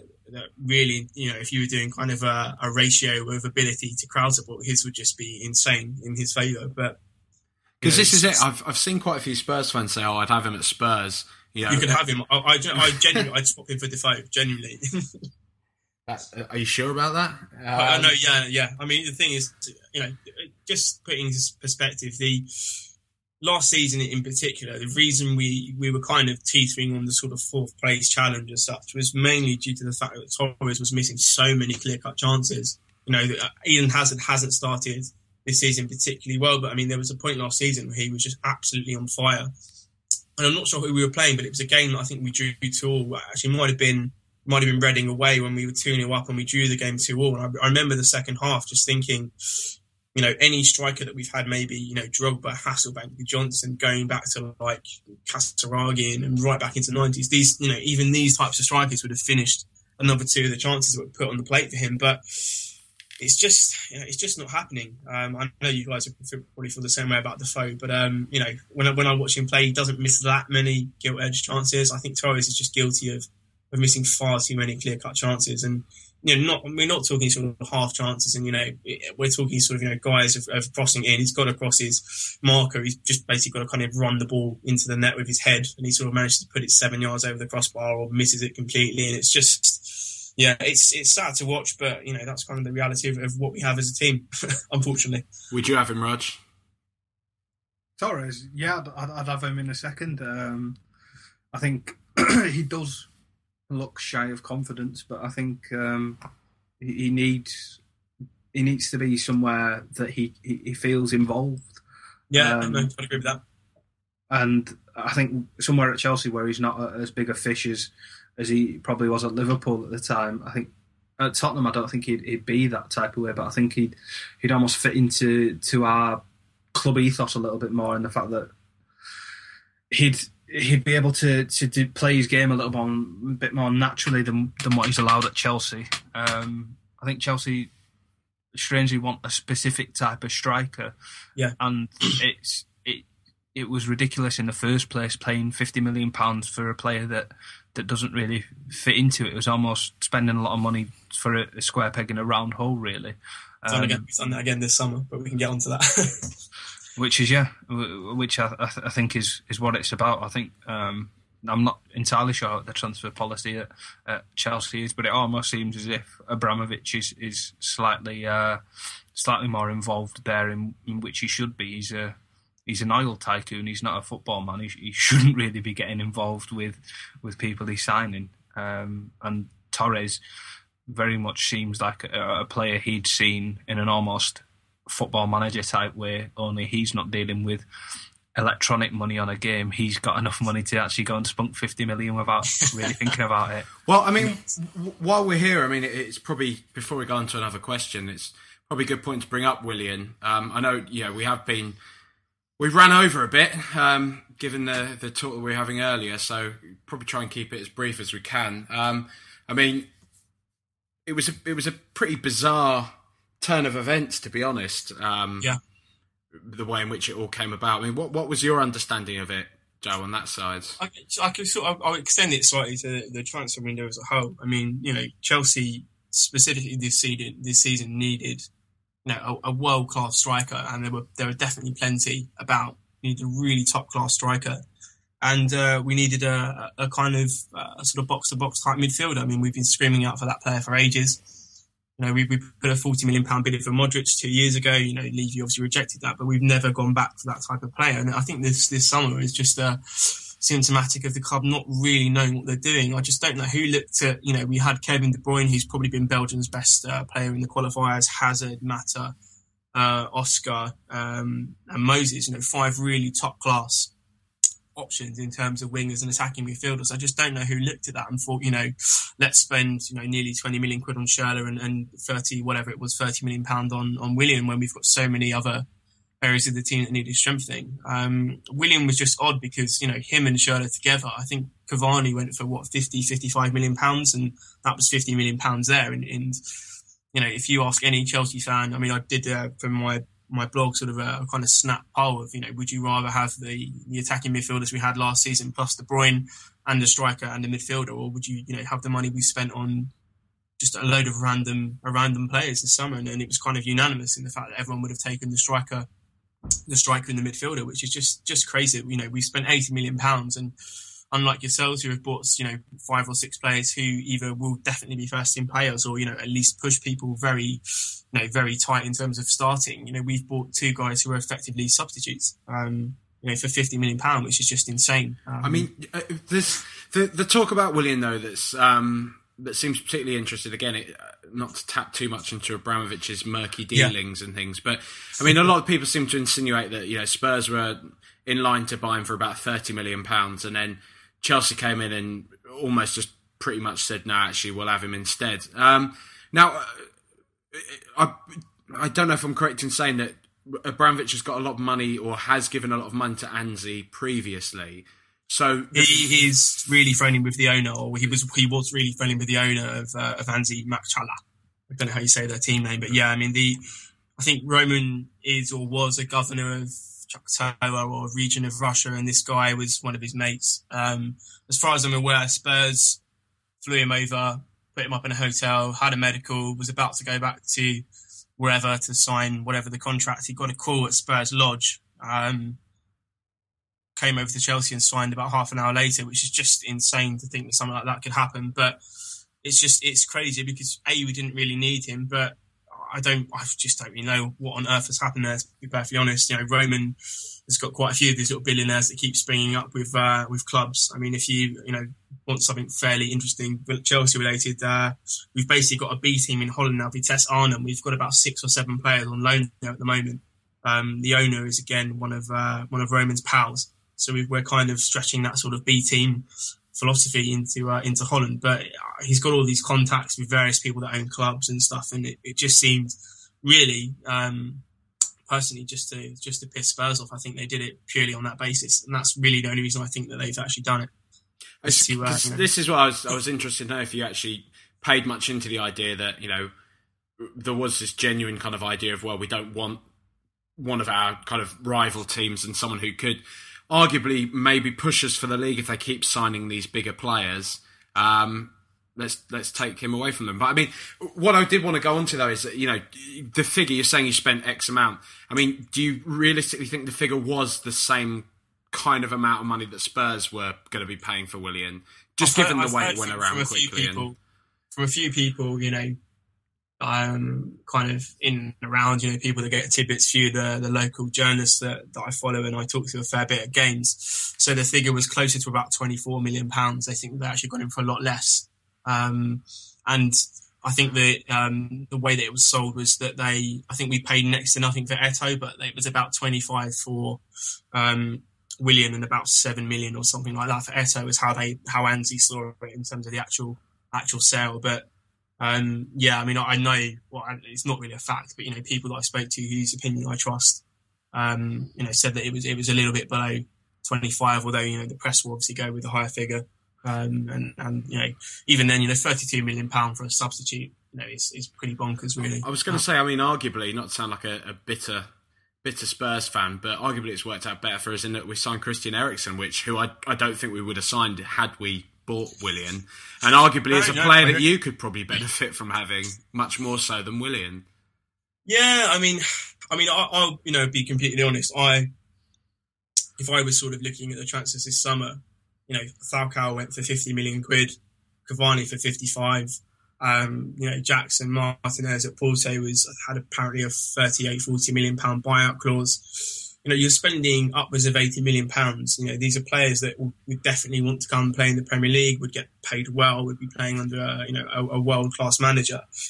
And, you know, they've, they've almost chosen to, to ignore, you know, the main area of the team again. And it's just, it's something that's going to cost us again this season, not having a, a reliable striker. Um, you know, like I'm saying, that Eden Hazard is not playing particularly well at the moment. And, you know, he's, I think his chances created, it's probably one of the worst stats in football, but the chances created stat that he's he's got at the moment was about four or five chances ahead of the next player. So he's, you know, he's still laying on the chances. It's just the fact that we haven't got anyone to convert them. Um, Everton, prime example, you know, twenty, twenty-two shots, you know, I think about fifteen, sixteen, seventeen of those were within the area, which kind of suggests the sort of pressure that they were under, and we we couldn't put one away. Um It's just it's just baffling, really, that the club can can you know sanction fifty million quid worth of spend on two players that ultimately a were not needed, and you know the money could have been better spent elsewhere on, on at least you know you know definitely two genuine world class strikers, which is just insane that we've we've kind of neglected that.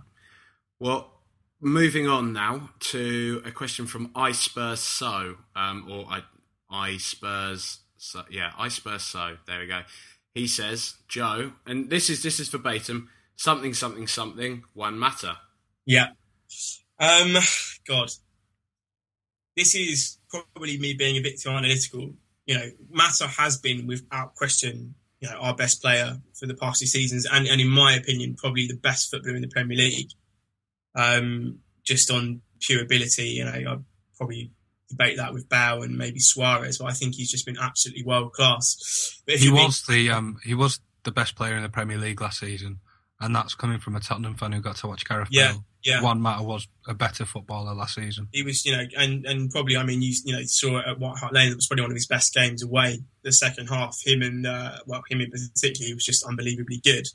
But I think the, you know, the, the kind of, the look you, you really want to take is that, you know, since he's been at the club and he's been performing fantastically well, you know, the stats don't lie, his assists and goals record is phenomenal. We finished sixth in the league and third in the league. Now, if we're building a team around our best player, and that's kind of what we've got out of him so far when he's playing every week in a system that, you know, effectively it gives him a completely free role and, and, you know, everything that he's meant to be doing. Either A, we should have signed a striker to, you know, to actually really capitalise on that, which we haven't done, or B, change the system. And I think what Mourinho's done, you know, and what he's probably done, if you look at Real Madrid with the likes of, of Özil and, and Modric and Ronaldo, is he's kind of made them more tactically aware. I think Modric is just a fantastic footballer. But he probably he wasn't a fit at, at, at Madrid for maybe, you know, a season, but, you know, towards the end of last season, or probably most of last season actually, he was just incredible. You know, he's become this kind of fantastic midfielder who can press, win the ball, really hype the pitch, and because he's such a good passer of the ball and distributor and such good technique, he can really hurt teams, hype the pitch. And I think that's what he's he's looking to get Mata to do. You know, we've had to play systems over the past two seasons, really playing two very defensive-minded midfielders to kind of compensate for the space and, and the, you know, the inevitable that if we lose possession, Mata is not going to get the ball back. And I think that's probably why he's gone with Oscar at the moment. You know, and, you know, being completely fair, I, I don't think the drop-off between Oscar and Mata is that great. And if you're looking quite long-term, I think, you know, two years of consistent football, I think Oscar will, will probably be one of the best players in the world. Um, and I, I just think that's that's really what, what he's trying to achieve there. Um, you know, he's not he's not looking short-term. And he hasn't really had the benefit of, well, again, this is perhaps slightly crazy Chelsea logic, but when Di Matteo took the job full time and when Mata was playing brilliantly, Di Matteo knew for a fact that, you know, a couple of games uh, he'd get sacked, you know, if, if the kind of run of form was that he basically played his best team every single week for months, no sort of squad rotation. So, you know, he was playing the best players, getting the best out of them. Um, faulted in Europe, faulted against uh, West Brom and, and, and got the sack. And it was the same with Benitez. You know, he knew that he wouldn't see past the end of the season. So he could, you know, in theory, set up a team to play like reactionary football, just get it to Mata and hopefully that he does something with the ball. But I think that mentality is probably changing this season. You know, Mourinho said that he wants to play with this sort of high block. He wants to press the ball. Um, you know, if you are a stats geek, if you look on the, the four four two website now, you'll see that, um, you know, uh, Oscar's ball recoveries and, and tackles and possessions and stuff that he wins, a lot of it's towards the final third, which is quite impressive that he can actually do that consistently for a whole game. Um, and I think that's that's really where the team's heading at the moment. Um, you know, it pains me to say, because, you know, Mata probably is my favourite player at the club at the moment. I, I don't think I've seen anyone as technical or skillful at the team at the club. And, you know, for someone to say that he probably touches or maybe maybe even slightly surpasses Zola is, is quite a big thing, because, you know, Zola's my hero um, growing up. But I think the direction the team's going in, the kind of style that we're trying to play, that he's, he's just not a perfect fit at the moment. Um, and it, it's something that we've seen Mourinho do before. He did it with Joe Cole when he was first at the club. I remember Cole scoring a winner against Liverpool, playing his sort of usual kind of Joe Cole type game, and Mourinho sort of really slated him after the game to the press about him not playing for the team. Um, you know, thereafter, you probably had the two best years of Joe Cole's career under Mourinho when he was playing really disciplined football. Same with Ronaldo. I think I think Mourinho really made him into the complete complete player, and I think that's something that Mata needs to look at. And I hope he does, because he's, you know, if, if you've got a really really good work ethic from him, I'm not really sure you would find a, a better ten in world football. And I, I think one of the things that I've been debating with Chelsea fans is I don't personally think that Cazorla or David Silva are better players, or, you know, than, than Mata, but they're purely picked on the basis that they're better tactically and defensively. Now, you know, that's that's the one area that Mourinho wants him to improve on, and I think that's that's really the the kind of the kind of state of where the club are at the moment. You know, it's just we want to become a, a team that wins the ball high up the pitch. We want to play this sort of attacking football and, you know, using the ball well, quick transitions, all that kind of jargon that, that seems to get thrown about. But you, you can't do that with with Mata in the team, because he just doesn't he just doesn't apply that sort of pressure, and he, and he can't win the ball back. Well, really, well, where Oscar comes in, and I suppose that's why he's he's not playing so much. We'll take him off. Your, we'll take him off your hands in January if you want. There, yeah, I, I really hope that doesn't happen. But um, you know, it's it's crazy, really. Um, I, it's it's such a kind of rock and hard place, because he's been he's just been above and beyond the best player at the club for, for quite some time now. Um, but it's it's really when you properly go hypercritical. I mean, you can look in Europe, for example, you know, when we play teams where we're not expected to have a lot of possession, he's he's next to you know he's next to pointless on the pitch because you can't get him the ball. You know, he doesn't he can't defend, and you're you're effectively playing without you know without an extra body in midfield. Um, you know, the one thing that, that might potentially help him is if we move back to a four three three. I mean, when going back to A V B, when he first came here, he played Mata on the left and right, and, and to be honest, you know, he was still brilliant out there. Maybe not as influential. Um, but, you know, still still doing the business against Arsenal, United, et cetera. So he can definitely play out there. But I think in the current formation, this sort of uh, kind of de rigueur kind of four two three one that everyone seems to be playing at the moment, um, you know, he's just not going to play, which is, which is unfortunate. But, you know, if he can rise to the challenge, you know, it's it's worked for like guys like Ronaldo. It worked for Joe Cole. It's worked for loads of players. You know, you look at Schneider. It's probably the prime example of uh, someone who was really attack-minded when he went to Inter Milan. And, uh, you know, their Champions League run, if you actually look at the amount of ground that he was covering from a, from a number ten, it was it was astonishing the amount of running that he was doing. And, uh, and and still, you know, being kind of the match winner in terms of, you know, final third and, and all the other bits and pieces that you would expect for him. So, I mean, I hope it happens. I would be absolutely destroyed if they sold him. But, um, you know, currently I can see where Mourinho is coming from, whether I completely agree with him or not. You know, I would play him anyway, regardless. But you know, it's it's just one of those things, unfortunately. I was going to say, with regard to Spurs signing, I think there's more a chance of uh, Spurs unveiling me and Raj as a as a big money double signing than us getting Juan Mata. Uh, so have J- JT as captain, he'd uh, he played quite well alongside uh, Vertonghen. I think that's probably uh, equally as likely. But um, yeah, I mean, I, I, that's that's that's an image I, I just don't want. In that that's like that's worse than thinking of parents doing things to one another. J T is England. J T, I'm calling. I'm calling him J T now. See, What's you, going on? What have you, you done to me? I'd, I'd slowly be slowly moulding you into sort of a West London hybrid, oh. and it's so working. J T, here you go. See, he's one of your mates now. Oh, no, this is. Uh, let's let's let's move on. I mean, the game. I just itself, did a little bit of sick in my mouth. Yeah, what, thinking about John Terry as Tottenham captain? John Terry being one of my friends. Uh, the only chance he would ever be one of my friends is if I was asked to rehabilitate him in the ways of being a human being in modern society. I've got, I've got no comment on that whatsoever. Um, right. I don't know where to go with this. Right, yeah, the game. We've got a game on Saturday, apparently.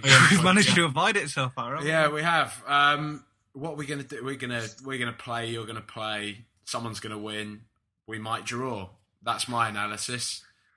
But I think that's probably the best analysis I've offered of a game all season, actually, Raj, wouldn't you say? Well, it's um, befitting of Tottenham's Keith Chegwin, yeah? Yeah, well, you know, that's it. I'm, I'm sitting here. I'm just, just stop. What are we going to do? How's the game going to go? Um, Anyone? I think from a, yeah, from a, from a Chelsea perspective, I would imagine um, probably we'll see Ivanovic, Terry, Louise, Cole at the back. Probably McKelm and Ramirez in midfield. Um, Oscar, Hazard, either De Bruyne or Schuller on the right, and then I would probably go Eto up front. Um, no, it's not. It's not a fantastically balanced team, but you know, it's it's been doing okay. I think we will struggle in midfield slightly. Um, If we play the two, that I think what you've been very good at this season is is kind of you know using sort of the numbers pretty well in midfield. When I've seen um, Paulinho and, and Capu when he was first playing, but uh, you know Dembele is a wonderful, wonderful player, and the fact that he's one of the very few central players in the country who can actually run forward with a football, which seems to be something that not many central midfielders apparently can do anymore, is actually dribble, which is insane. But um, I'm quite worried about that, and uh, and out wide as well. Is uh, if Aaron Lennon is fit, then you know Cole Cole's probably in his last season of being like a top fullback. Um, he's he's playing with less cover in front of him. You know, he's previously had guys like Malouda and Kalou who were very hard working defensively.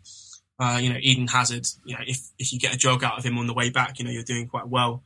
In terms of uh, you know, in terms of defending, so he, he's being exposed really more and more in sort of two-on-one situations, and I'm I'm quite worried, particularly with Lennon, because he's just absolutely rapid, and I think he's he's got quite underrated crossing, and you know his sort of end product is, is pretty good. You know, if you think I'm still perplexed as to why I feel Walcott gets into the England team ahead of him, but probably just a reputational thing. But I'm quite worried about that. Um, and also I think just just, just to cut in, I think Lennon, um, he probably won't be playing. Um, he'll probably it most li- Townsend most likely, Townsend. and just Townsend. Course, yeah. Um, I think with with Lennon, I don't know. He seems to have still have a niggling injury. Um, yeah. Part of the problem's been with the new system, the way in which uh, you know A V B wants him to play. He's been kind of instructed to cut in as opposed to kind of run it down to the byline, whip it in as you normally see him do. You know, skinning kind of the fullbacks. Um, and he's always he's he seemed to struggle somewhat when when he's been asked to do that. Um, arguably, it's something that Townsend has. Although I don't by any means think Townsend is a better footballer than Aaron Lennon yet. Um, I think Townsend has probably got a hang of the you know the element of cutting inside and playing more in the system that A V B is dictating at the moment. But it's that whole role from right wing, from yeah, exactly. It's, it's because they're inverted shot. wingers rather than. A great shot. I think the fact that Townsend's more natural coming inside is because we're playing inverted wingers rather than having a right footer on the right and a left. Yeah. left. It's almost that Bayern, Bayern Munich um, dynamic of having the inverted wingers is, is something we're trying to replicate, and I think that's why Townsend seems a little more natural um, in that position. He, he's definitely not a better footballer than Aaron Lennon. Um, he's debating how good he'll be because um, I've obviously aired my reservations on him in the past, yeah. uh, which isn't something that all Tottenham fans share. But um, he, he's, a, he's a prospect. Um, he'll certainly give his best against Cole, but um, he'll probably go off at some point for Lamela, who will grow into being that starting right-hand side player. Um, and from what I've seen tonight of him tonight against Villa, he's, he's looking a lot better, and he set up our winning goal on the weekend. So I'm looking forward to him to him Look, taking over the, that that mantle in the bigger games. I mean, how do you, how do you see us? What do you think we got to worry about most with uh, with Chelsea, Raj? Um, it's strange. Um, in the past, it would have been not conceding, but now I think it's almost scoring. Um, I, from what I've seen of Mourinho when he went away to um, Old Trafford. Um, because he's not entirely settled there yet, um, because he, he's not entirely sure what his best first eleven is as yet, from what I can see, he's almost happy to take a point from, from the bigger games, um, or maybe perhaps nick it later on than what he is um, in terms of winning it. So I do think Chelsea are going to give us, um, for want of a better phrase, a, a little bit of respect in that they are going to be a, a bit more defensive than perhaps they would be if they were playing someone else.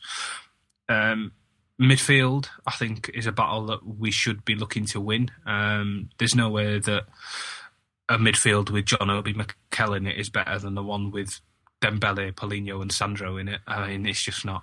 It's nonsensical to think that he, he might do better than those three players. Um, going forward, uh, it's going to be all about breaking Chelsea down because they've shown that they can sit and defend all day long. So I, I want us to score and I want us to, to try and score early. Point on Mikel there. I mean, last season he completely outplayed Sandro, and I don't even know who's playing midfield at White Hart Lane and and in the return game. And that was because I mean, Dembele from, from, was injured. From, from that a game. Chelsea point of view, he's you know he's he, such an underrated player at the club. He was playing against Jake Livermore last season, so he may as well have been playing against my nine-year-old sister. Um, if he didn't dominate a midfield with Jake Livermore in it, he doesn't deserve to be a professional footballer. See, can you can you shed some light on this, Joe? Because you know, much to my own detriment, I, I tweeted something this weekend, just pretty much questioning how Mikel was managing to stay in a team as good as Chelsea's is and, and has been, because I've never particularly seen him. I don't think he's a bad player by any means. He's obviously a very good player, but he, he, he just never has seemed like he's on that level, whereas a lot of my mates who are Chelsea fans sort of jumped on me straight away, like, no, you're talking absolute crap. Like, he's fantastic, he's brilliant, he's this, he's that. Like, it, it, you know, what are we missing if if you're, I you're think, kind of... Um, you know, Ray Wilkins, for all his kind of insanity at times, made a really good point on, uh, was it Soccer Sunday with uh, Kamara at the weekend. Um, Mikel is essentially like a professionals player. He does kind of all the... all the kind of hard graft. He wins so much ball in midfield. He, you know, he uses the ball really well. I mean, he's got, he's always got one of the best pass completions. He's, you know, he's trusted to to take the ball in, in really tight areas, and he just he lets other players play. But then, I mean, adding on from that as well, I know um, we were watching the kind of Basel game and seeing Redknapp and I think it was Carragher talking to Michael Ballack about playing with him. And, you know, Michael Ballack knows more about playing in midfield than me. Maybe you two, I'm not entirely sure if you're world-class midfielders. But, you know, he he really, for me, is one of the few footballers that really understands the game of football to a level that, you know, I wouldn't even contending his opinion. And, and his, you know, his words on Mikel is that he was one of the best players he's played with. You know, he said he, he destroys and creates, and that's what he does in a game. I think he's been a bit of a victim of the fact that he's almost a completely different player for Nigeria. I mean, if you watch the Confederations Cup game against Spain, um, you know, it was it was just insane watching him dribble around Xavi and Iniesta like they were training cones, playing like a number ten role, which I just I still can't get my head around how he does that for Nigeria. But, it, you know, he's he's really undervalued um, as a player, and he's one of those players because he doesn't score or do anything flashy. You know, you never see him on a match-of-the-day highlights package. You won't see him doing anything amazing in the game. But when you kind of, re- if you look at the, you know, I don't really like judging games completely on stats, but if you look at his stats in every game, you know, he, he often has most touches of the ball, you know, most kind of, uh, most sort of forward passes. He's, he's got sort of, you know, eighty, ninety touches a game. He's got ninety percent pass completion. You know, he's passing the ball long, short. He's, he's really kind of breaking things up. And I do think he's, he's hugely underrated. And uh, the reason he's probably still at the club, if you ask any Chelsea fan who, who was their man of the match in Munich, if you were to go away from the obvious in Drogba, it was it was Mikel. He was incredible. Um, same in the new camp against Barcelona when we when we went down to ten men, and he was just unbelievable. Same in the home leg. He seems to be a player that I'm very unfortunately seems to play extremely well in big games. He's always played well against Arsenal. I think he's always played well against you, United, et cetera. He's never had that consistency where I think he's a bit David James like in that he doesn't concentrate against really poor teams. So he'll make one wicket in a game against someone rubbish. And I think that's kind of what gets picked up on in analysis, particularly by pundits. Oh, look, at he's made one mistake. But, you know, he, he might have made one mistake in eight games and it gets picked up on.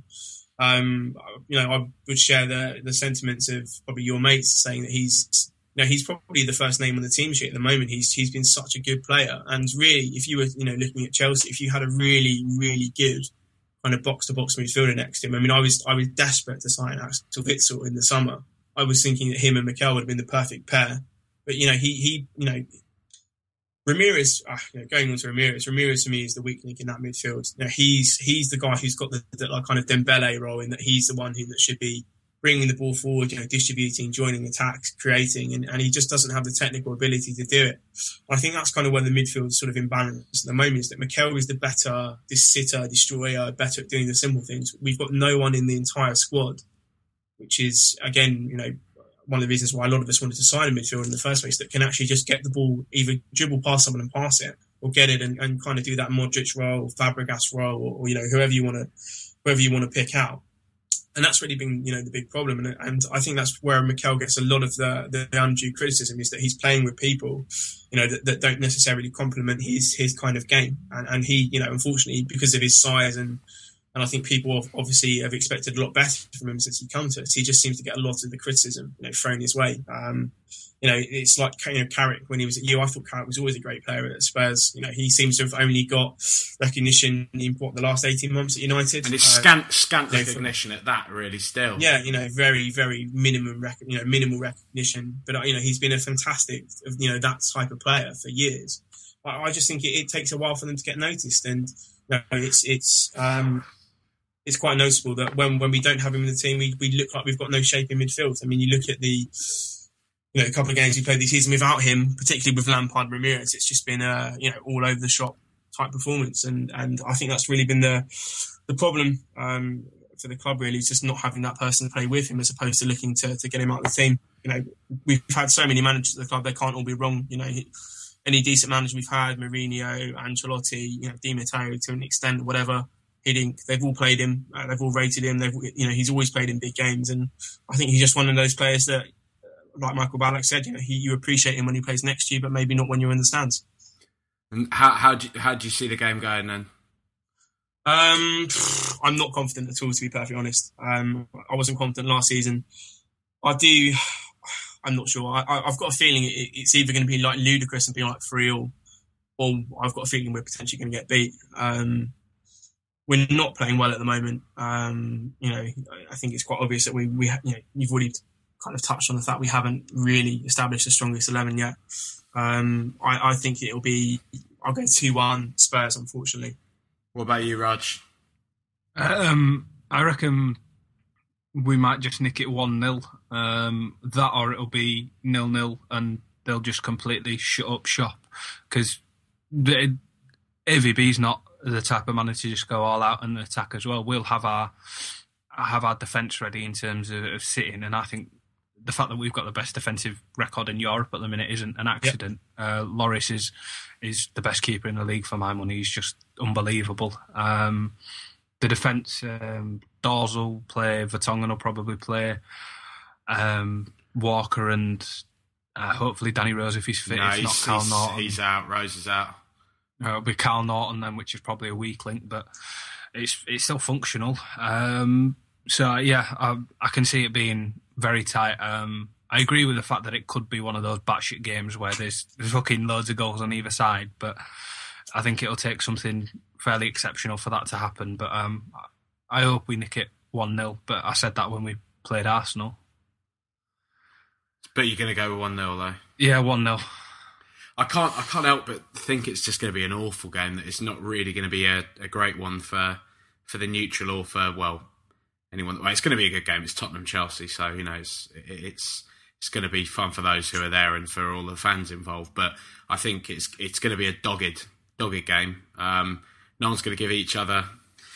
There's going to be a lot of respect paid, I think, from, from either side. Probably more so um, from Chelsea to us than they've maybe given us in, in recent years. I think for Mourinho, as we've we've touched on the the kind of the off field stuff with him and A V B, he's probably going to be pretty cautious about being shown up by A V B, and you know doesn't want to lose in a in a uh, in a derby, given the sort of negative press he's getting at the moment. Um, A V B, of course, coming up against Chelsea is always. Uh, It's it's always an interesting one to see which way he'll go, but I don't think he really lets that that pollute his thinking too much, or at least he doesn't let on. I'm sure, you know, it's probably naive to suggest that there's not part of him that's thinking, I fucking hope, you know, we beat Chelsea, given that they sacked me. Um, but as Raja said, we're still we're not going to go for it.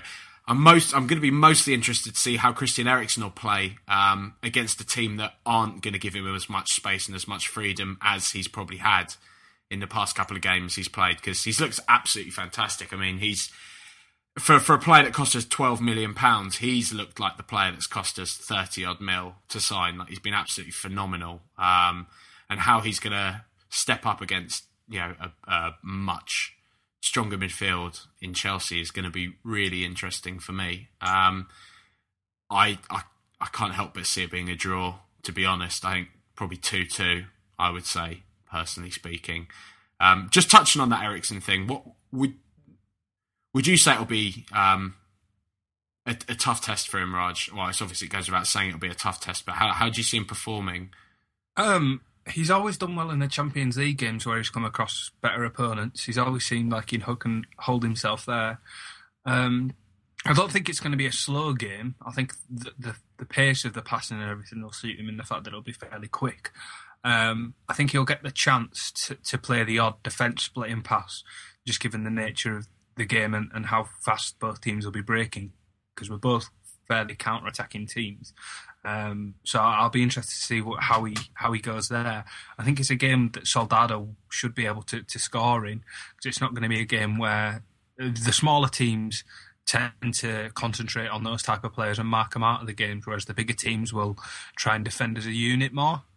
So it's almost more of a chance for bigger players to make an impact in those type of games than it is against smaller ones, just because Chelsea's got a, a more a defence that's more cultured in, in defending against an entire team rather than just try to block a player out of the game. So um, I think that he could he could have a better impact, but it's, it's certainly one that's going to be interesting. I mean, if there's not headlines made on the field, then there's going to be headlines made in the stands. So um, it'll be interesting either way. Well, there you have it. Um, I think we've spoken for about five hours now, so it's going to be going to be good fun to edit. But whatever version of this that you're hearing, it was quite obviously the best version that I've managed to sand down out of the uh, the the verbatim that I've probably gone on, the verbose. I'm not even saying the right word. See, that's what's happening to me. Um, but thank you very much for joining us, Joe. Um, it's been it's been been educational, I'll say. It's been a pleasure, guys. Yeah, it's, it's and uh, Raj, as ever, thank you for coming here. It's all right. Um, apologies to Joe for implying that he's immoral. he, he is. He's a Chelsea fan. He's he's, he's racist. Yeah, a Chelsea fan, yeah, Chelsea fan and bankers. So um, I'm not really winning too much in that respect. So yeah, it's probably quite a good criticism. You're definitely not, to be honest. There, uh, I'm, I'm allowed to. Yeah, I've I've used you for all I need now, Joe. You've been on you've been on the podcast. I can start being horrible to you now. But okay. uh, yeah, I, I do just want to say I, I hate Chelsea more than I hate Arsenal. I've grown up in. I've grown thank up. You, thank thank, thank you for confirming that. To, I uh, do. I yeah. have to. Just, I just, ha- just on a quick note on Arsenal fans, do you think since they've moved to the Emirates that they've just become more and more middle class and just obscenely weird in, in every respect? Is that just the Chelsea thing that we've noticed? No. What did you see that Royal joining arms thing outside? Oh, I mean, it, it, I don't, I don't know how they can they can top the level of sort of cringeworthiness week upon week. It's just, it's just insane how how bad they've become from leaving Highbury, and they, they can give everything about having loads of history, but. They've moved what, like seventy-five times to different stadiums now. They are, they are. I mean, they're basically the original M K Dons. They but, are. Um, you, I mean, it's just that's something I can buy into. The Woolwich yeah, Nomads. It's just insane. It's just insane how bad they've become. I mean, the Özil thing was just the icing on the cake. I just, I don't even really know where to begin with those guys anymore. But don't, don't forget the lads. I mean, whatever we say about Dembele, Ericsson, about Mikel, about Juan Mata, they've got. They've got Ramsey, who is who is apparently now the best midfielder. No, you're not allowed to call him Europe. Ramsey. You've got to refer to him as Rambo, haven't you? That is, oh, is it yeah, Rambo? Rambo, yeah. It. It's actually Rambo. Copyrighted like that. Be- best midfielder then, in Europe, apparently. You're so. not allowed to be an Arsenal fan and not put an umlaut on your name either, because that's the done thing for, for grown men to be doing. Well, uh, they yeah. have it. Arsenal, I mean, it was worth, yeah, John, John Cross did it, which is just like incredible. John Cross, John Cross once said when we ha- when we sacked Harry Redknapp that Daniel Levy was up there with the Venkis, and he was... Uh, He's, he's a nonsensical. The, the fact that he's got a job in the media severely dents the authority that the British press have, in my opinion. Uh, Which yeah, is, I mean, it's just easy. Well, the less said about him, the better. But yeah, yeah. I mean, it's just you know, I think what I suppose the the, the kind of thing that I was hyping is that I do genuinely think that the Chelsea Spurs game now is probably the last proper. Kind of derby rivalry in, in that that there's general animosity outside the ground, inside the ground, and there's an actual atmosphere that, which I do really like. And to be perfectly honest, I don't think I've had that at Arsenal since I can actually remember going to the Emirates. So I mean, it's on that respect, it's you know, it's still my favourite game of the season, White Hart Lane away. And, you get uh, what, is that so you can get a bit naughty, Joe? Yeah, you come down, come down, come down. The Seven Sisters get a bit naughty, mate. Yeah.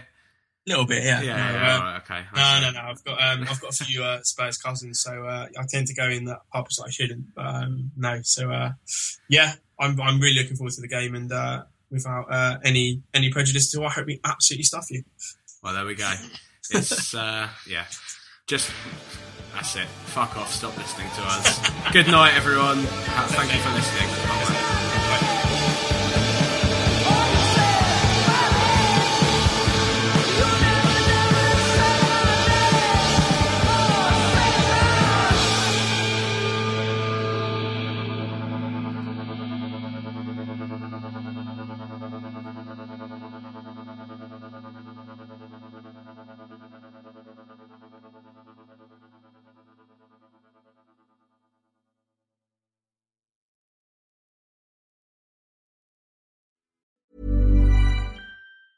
Ever catch yourself eating the same flavorless dinner three days in a row?